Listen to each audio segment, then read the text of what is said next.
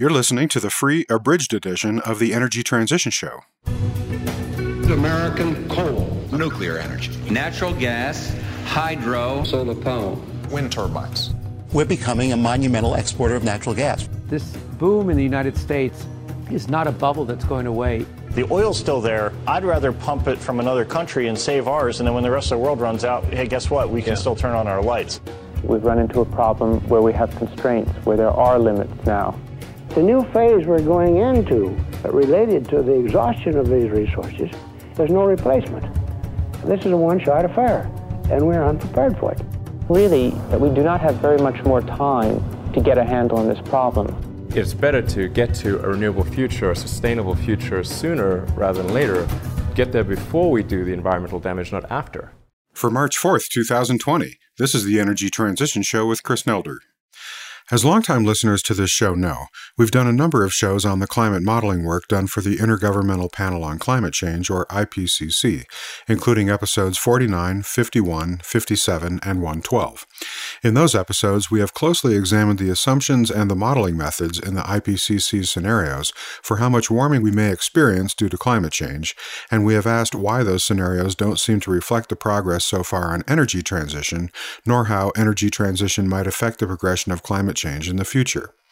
In the most recent of those episodes, episode 112, we talked with a contributor to the IPCC modeling work, Glenn Peters, about why the highest emissions scenario, known in the literature as RCP 8.5, should be considered an outlier at best and not as a, quote, business as usual default path that the world is already on, as far too many journalists and climate scientists who should know better have repeatedly claimed.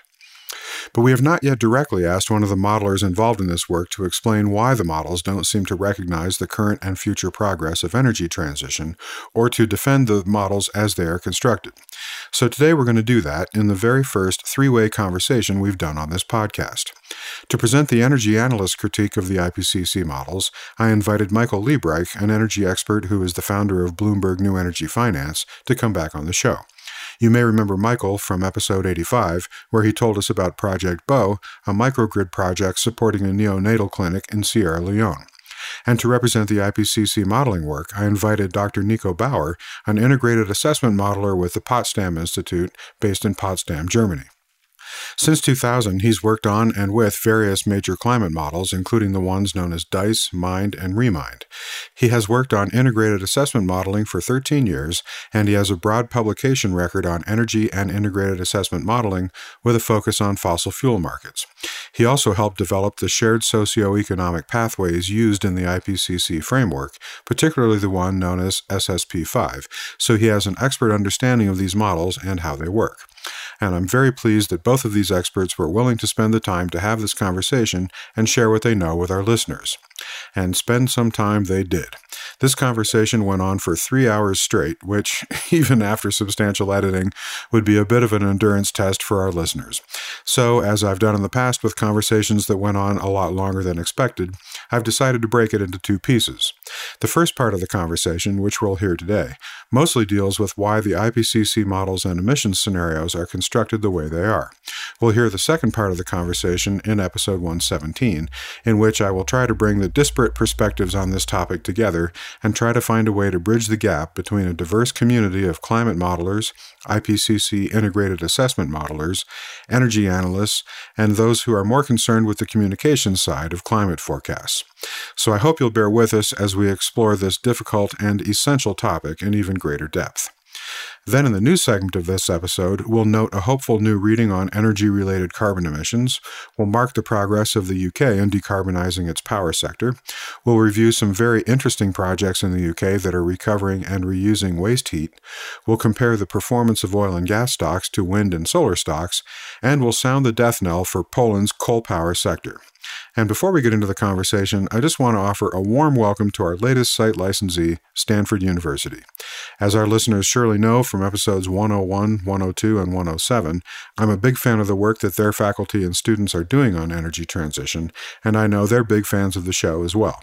So I'm absolutely thrilled that the entire Stanford community now has access to the show. And remember, if you think your university or company could benefit from a site license, just go to energytransitionshow.com slash group options to see all our licensing arrangements and get started. And now, let's get to part one of our interview with Michael Liebreich and Nico Bauer, recorded February 10th, 2020. So let's bring them into the conversation now. Welcome, Michael and Nico, to the Energy Transition Show. Thanks very much. It's great to hear your voice, and hello to Nico. Yeah, hi, Michael. It's also great to have you now online, and also thanks to Chris for hosting this podcast on this very important and timely discussion.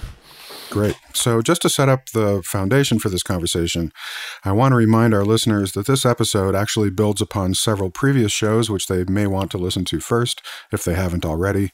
First, there was episode 49 with Energy Transition Show producer Justin Ritchie, whose PhD thesis showed why the highest CO2 concentration scenario in the IPCC framework, known as RCP 8.5, was based on very unlikely assumptions about future coal consumption globally and was therefore unlikely.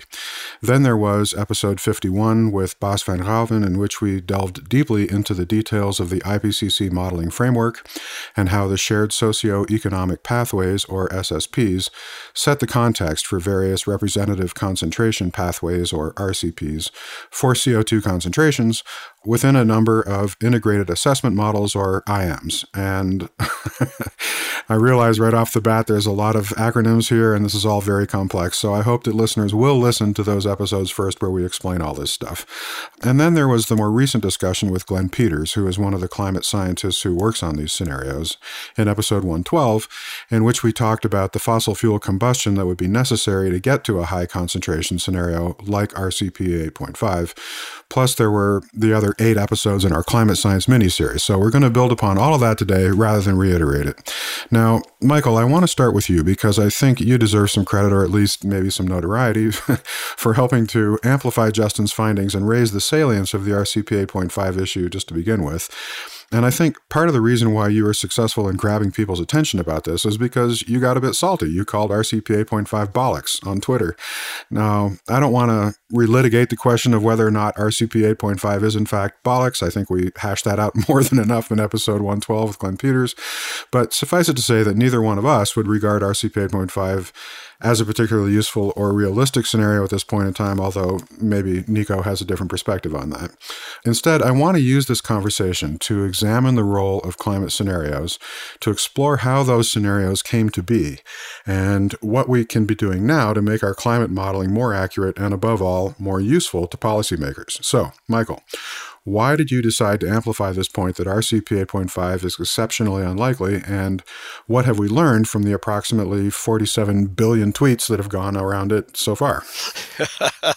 okay, thanks very much for bringing me into this. So before I just address the, you know, RCP 8.5 is bollocks thing, I just want to say a few things because various discussions get quite heated around this there is a little preamble that I want to be absolutely sure that people understand. I am extremely concerned about climate change. Okay. So nothing about anything that I've said or that I'm going to say here on this podcast is going to be, oh, you know, it's fine. We're going to get to three degrees and it's not a big deal and we shouldn't do anything. Absolutely not.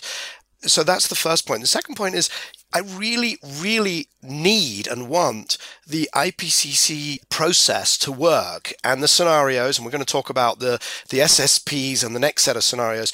We really need those to work and to have integrity and credibility because they are so foundational. And I can't tell you how many discussions that I have in boardrooms with investors and so on, where if I can't just kind of wave an IPCC report and say, hey, look, you know, if you want one and a half degrees, this is what it says. Or if you want two degrees, or if you want an inhabitable environment for investments longer term, this is the definitive, absolute gold standard analysis and so on. So, you know, I'm doing this because I want good scenarios. I'm not a breaker. I'm not trying to just destroy things. I'm actually trying to, in good faith, improve them. With that as the preamble, why did I go to town on RCP 8.5? And really, it's to do with I would say three things. You've explained how implausible it is, and I agree with that. I think we've done that to death almost.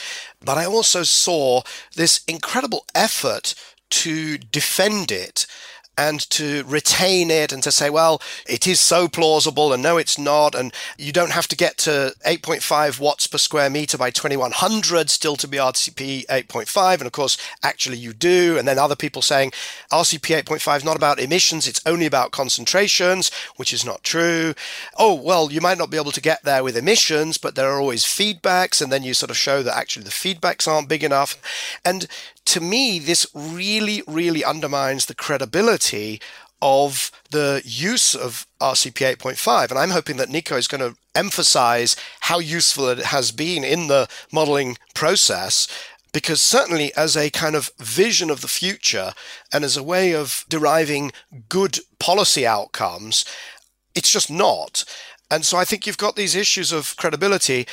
In terms of policy, it really, really makes a difference whether we're going to get to 8.5 watts per square meter by 2100 or by some other time in centuries or whenever because of feedbacks or whatever. We're going to make actual policy decisions based on these IPCC reports, based on AR5, now in future AR6. And if we don't really have robust and plausible understanding of where we're headed, I very much worry that we'll make bad decisions. So, the third reason why I really weighed in was I was just really being pulled in different directions because I have young children. My daughter came and said, Daddy, the penguins are going to be functionally extinct by 2100. And I don't know what to say to her. It's based on a scenario which I know to be untrue, but I can't then in my professional life pretend that it's true because of some messaging and because of there's some kind of need to remain in solidarity with others who are working very hard on the same sort of issues. So those are my reasons to sort of weigh in and say, okay, look, I'm going to have to open this up because it's not happening and we really need to let some light in here. Okay, so I'm hearing that your primary interest is in how these scenarios are interpreted and applied and by whom and for what purposes. And I think that's a really key point here because I suspect that Nico, along with many other climate modelers, is actually more focused on the integrity of the scenarios themselves and on the science that informs them, how they're constructed, that it holds together, than in how they're applied necessarily. So before we go any farther, Nico, I'd like you to respond to that. Why do you think these climate scenarios are focused the way they are? And is there a reason for RCP 8.5 to be on the table? So I think that Michael brings up a lot of very good points, and it seems that there is quite some confusion that was produced over the years also because terminology has changed. And I perceive the discussion about the RCP 8.5 as a discussion about what is a business as usual? What is a scenario that we should expect? What is the probable future of emissions? And this is where a lot of methodological issues and labeling issues come in. So basically, the term business as usual is outdated. I hardly know any publication in the mitigation area of climate change, so how to reduce emissions, that uses the term business as usual. So, what we usually do is that we define some baseline. And these baselines are considered not to have any climate policy included. Climate policy that directly addresses emissions or removals of CO2. You assume everything away that has an impact, directly an intentional impact on the emissions, like CO2 taxes or something. However, you can have all different kinds of policies like energy efficiency improvements or forest protection or others included. These baselines are very important and we spend a lot of time to analyze them. Usually, what we do with a baseline is to impose climate policies upon them. But in the first step, we analyze what are the important factors? What is determining the future of emissions? And sure, we have population scenarios that are produced and developed by demographic experts. We have economic scenarios of GDP growth that are developed by growth economists. Here, for example, at PIK, but also uh, at other places in the world, we take these kind of assumptions as a boundary conditions as inputs for our energy and land use models. Energy and land use because these are the largest sources of the emissions. And we try to cover all the different greenhouse gas emissions and pollutants and also the land use changes. It is already a very, very important task to dig out all the different important factors like technological change or the importance of fossil fuel availability. And this is something that is important for a 8.5 watt per meter square scenario. So once you have this kind of baseline scenario, you can impose policies like the NDCs, the nationally determined contributions that were pledged by the nation states under the Paris Agreement. And then you can look uh, what are the emissions. You can also extrapolate the ambition level of the NDCs throughout the century, so far beyond their actual time frame. Another standard question is what would be the globally cost effective emission reduction pathway and what would it look like if you want to achieve a two degree target or well below a two degree target, as has been agreed on in the Paris Agreement? The result is very important. So, first, the NDCs in 2030 already lead to reductions in emissions from the baseline scenario. But in comparison with a cost effective 2 degree emission pathway, this is not enough. What we also see that in the long term, maintaining, only maintaining the ambition level of the NDCs with a very high likelihood be in conflict with a 2 degree target. But still, these NDC scenarios, they make a difference to the no policy baseline scenario. And it is very important to see this difference. So, the business as usual terminology that is still around in some areas of the literature, particularly in the impacts literature, this is old terminology. It is not used anymore. And we usually talk of baseline, no policy baseline, or no policy case. The SSP 5 scenario that reaches 8.5 watt per square meter is such a no climate policy scenario. However, there is strong support on fossil fuels. There's strong support of bringing the different reserves online. There is a supportive regulatory framework. Instead, renewables are not so much supported. Instead, Nuclear is also subject to restrictions, and so on and so forth. But these are baseline assumptions. We know they are important, we can vary them, and the same model can produce very, very different results depending on these baseline assumptions. Okay. Yeah. All right. So I understand what you've said here. I guess something that still continues to sort of bedevil and confuse me, and I suspect it bedevils and confuses a lot of other people, is how we got to this 8.5 watts per meter squared of radiative forcing by 2100. Whether you're looking at it just from the RCP 8.5 perspective or within the SSP 5 scenario, it's not really based on a forecast of fossil fuel combustion, as far as I can tell. So, where did it come from? How do we get to this level of radiative forcing if it's not yeah. based on a scenario of fossil fuel combustion.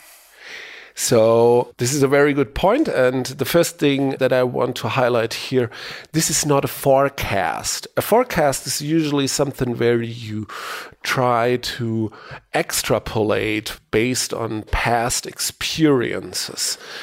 What the SSP5 is, is part of a larger framework the shared socio-economic pathways that were developed after the RCP scenarios were developed. The RCPs provided emission scenarios on all the different greenhouse gases, plus also short lived forcers, aerosols, and that were used by the climate models to run them. And yeah, climate modelers also called this RCP 8.5 a business as usual. Hmm. Okay, as said earlier, that is a misleading terminology. What it is, it is a high emission scenario that was developed with a purpose to reach 8.5 watt per square meters in 2100. So the forcing is a composite of all different kinds of forces. CO2 is probably the most important. You have CH4, N2O, you have all the different aerosols, and then you have indirect effects from ammonia, cloud formation processes, and so on that add up to this total forcing. The most important, indeed, is CO2. And the SSP framework was starting at the question what are the challenges for mitigation and adaptation? The framework starts very simple and distinguishes mitigation and adaptation challenges simply in small, medium, and high. We then located five SSPs in this space. There's a middle of the road scenario and four deviations. The middle of the road is labeled SSP2 and it is the one with medium challenges. The one with high challenges to mitigation and high challenges to adaptation is the SSP 5. So we start with the SSP for the middle of the road and then ask the question what are all the factors that would lead to high mitigation but small adaptation challenges? The resulting high level quality narrative then was labeled fossil fueled development. The SSP narratives are published by Brian O'Neill and a team, and they are formulated as a qualitative storytelling kind of exercise. It includes population, economic growth and convergence, energy technology development, land use, air pollution policies, and what have you. Also, it includes non climate policies. So the SSP5 narrative starts with a introductory sentence. It says, driven by the economic success of industrialized and emerging economies, this world places increasing faith in competitive markets, innovation, participatory societies to produce rapid technological progress and development of human capital as the path to sustainable development. And then the narrative continues. The push for economic and social development is coupled with the exploitation of abundant fossil fuel resources and the adoption of resource and energy intensive lifestyles around the world. All these factors lead to rapid growth of the global economy. The narrative there also assumes trade liberalization and free movement of people across borders.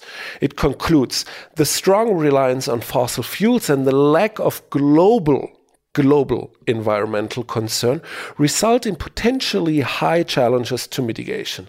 The attainment of human development goals, robust economic growth, and highly engineered infrastructure results in relatively low challenges to adaptation. And due to this high growth and strong reliance on fossil fuels, it is called fossil fuel development. The assumptions in the end led the SSP5 to be the 8.5 scenario. There was another candidate that was the SSP3, the regional rivalry narrative that was placed relatively high on the list. Or my bets would have been in the beginning before we did the model runs, I would have assumed our SSP3 hits the 8.5 mark because of high population growth and also energy security concerns and stagnant technologies that lead to use of coal and so on. However, it finally turned out that SSP3 was not hitting the 8.5 mark. This is a rather important finding about which we were surprised. It was not that we thought SSP5 is the 8.5 watt per square meter scenario. It was we have had two candidates. SSP3 turned out to be too low in economic growth, therefore, too low in energy demand, it was also a relatively air pollutant intensive scenario. So the aerosols have a negative effect on the forcing that should not be underestimated. And also the lack of global trade and that the energy security concerns lead to lower trade of fossil fuels, particularly in coal, that dampened the growth of fossil fuel use, and therefore the 8.5 mark was not hit. We mention these things in the various publications around the SSPs, and that trade in fossil fuels is indeed an important thing. Okay. So I think I'm hearing that, first of all, RCP 8.5 was not based on a combustion scenario. Then that whole framework was sort of superseded by the SSP framework, the narrative based framework. And in that framework, SSP 5 was able to achieve that same level of warming, that 8.5 watts per meter squared of radiative forcing by 2100. But again, that was not necessarily based on a specific scenario of fossil fuel combustion. It was more based on a narrative about what could happen in the world as economic growth and population and energy growth continues to proceed. Mm-hmm. But go ahead.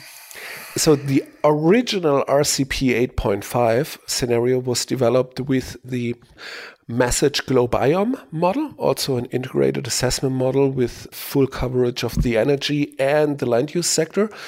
And the emissions are the result of the use of fossil fuels and the land use changes and all the related emissions. The SSP5 is not only a narrative, it started with a narrative.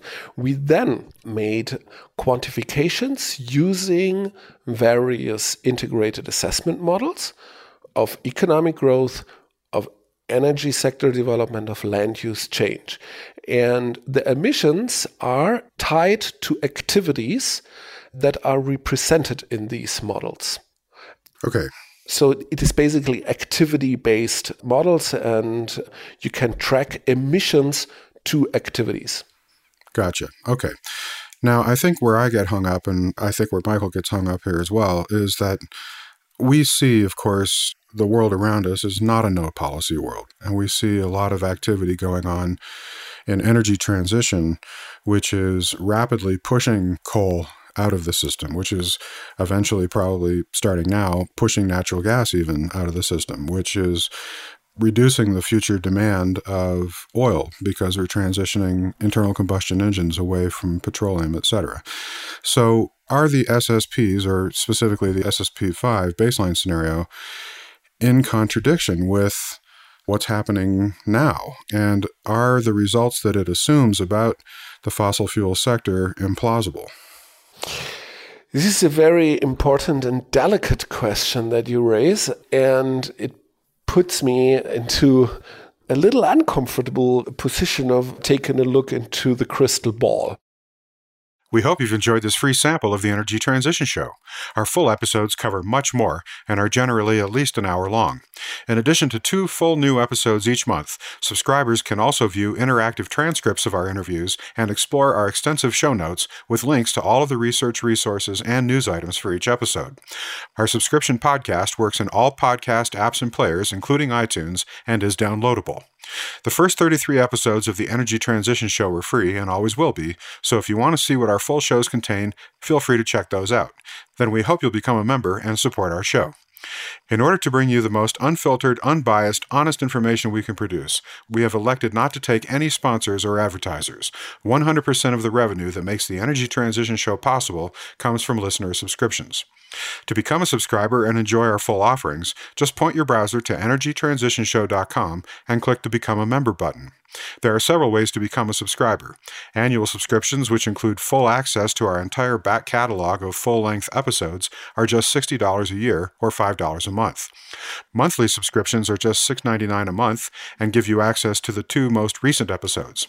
Single episodes can be purchased for $7 each. We also offer half priced annual subscriptions for universities. Students can purchase individual subscriptions, or professors can purchase bulk subscriptions for their classes. Numerous educators now use the Energy Transition Show as coursework, and their testimonials are available on request. And finally, we offer site licenses with group discounts on annual subscriptions for all members of institutions, such as corporations, nonprofits, and universities. So join us today and support our ad free, hormone free, organic, handcrafted, artisanal podcast featuring high quality, cutting edge interviews and news about the most important story of our time energy transition. And now a quick look at some recent news items. Item 1. According to the International Energy Agency, global CO2 emissions from energy flattened in 2019 after two years of increases.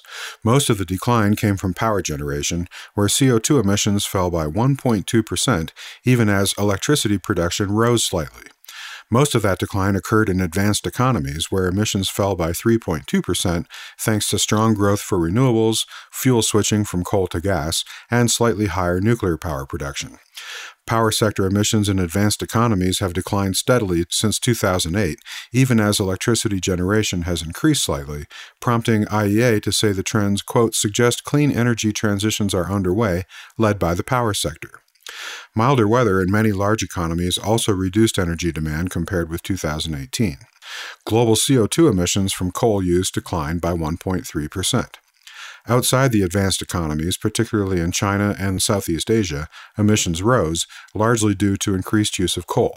However, emissions from coal fired power plants actually fell in India as renewables grew strongly. Strong growth in renewables, plus the first year of operation for seven new large nuclear power plants, helped dampen the rise in China's CO2 emissions. Item 2. A big share of the credit for the flattening of energy related CO2 emissions last year goes to the UK, according to a new study done by the Imperial College of London for DRAX, the UK. Well, that's it for this episode of the Energy Transition Show. Thanks for listening. You can find our show archive and give us feedback and suggestions at energytransitionshow.com and follow us on Twitter at Transition Show. Our theme music was by Mike Sugar and Mark Burnfield, who you can find online at mikesugarmusic.com. The Energy Transition Show is a production of the XE Network.